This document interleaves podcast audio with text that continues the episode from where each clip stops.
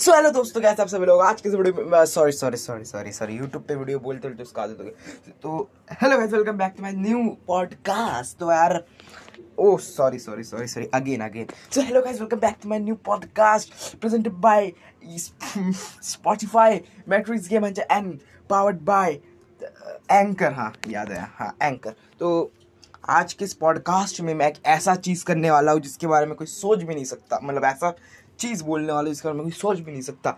ये कहानी है डा हॉन्टेड की मतलब मेरा मतलब एक डरावनी रात की। तो हुआ ही मेरे साथ यूँ था, एक डरावनी रात थी। मतलब मैं तब बाहर, दो दो तीन साल की कहानी है ये, दो तीन साल पहले की कहानी है।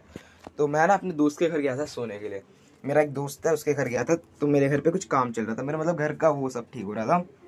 वो क्या कहते हैं, घर नया भर रहा था मतलब एक और मंजिल बन रहा था घर का। तो मैं ना गया था अपने दोस्त के घर सोने। दोस्त के घर जाने के बाद तो मैं और मेरे दोस्त ने सोचा, आज रात तक पार्टी करेंगे तो लड़का है, लड़की नहीं, लड़का दोस्त है मेरा। तो मैंने सोचा मतलब मैंने और मेरे दोस्त ने सोचा, आज रात घूमने चलेंगे, पार्टी वार्टी होगा।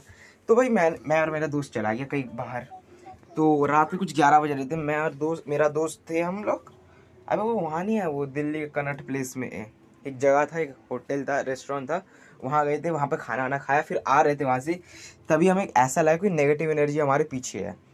वेल जब मेरा पीछे मुड़ कर देखा, मेरा मेरे को एहसास हो जाता है कि नेगेटिव एनर्जी होती है, मुझे पता चल जाता है, ये मेरे पास एक खूबी है। तो जब मैं ऐसे अपने दोस्त के जा रहे थे, मेरे को लगा कोई नेगेटिव एनर्जी हमारे साथ साइड में। तो फिर जब मैंने पीछे देखा तो देखा भाई मेरा दोस्त अचानक से गायब हो गया।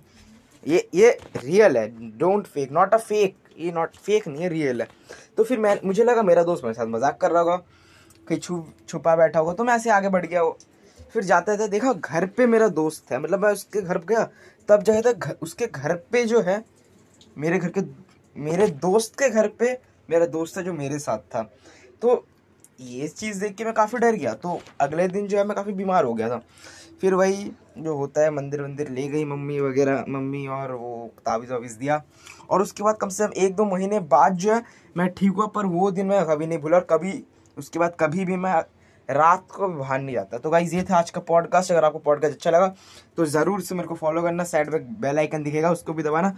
यूट्यूब पे भी सब्सक्राइब करना, मेरा यूट्यूब चैनल का नेम है Matrix Game Hunter Matrix Game Hunter तो गाइज़ बाय तो अब आएँगे एक और तड़े पॉडकास्ट को लेके।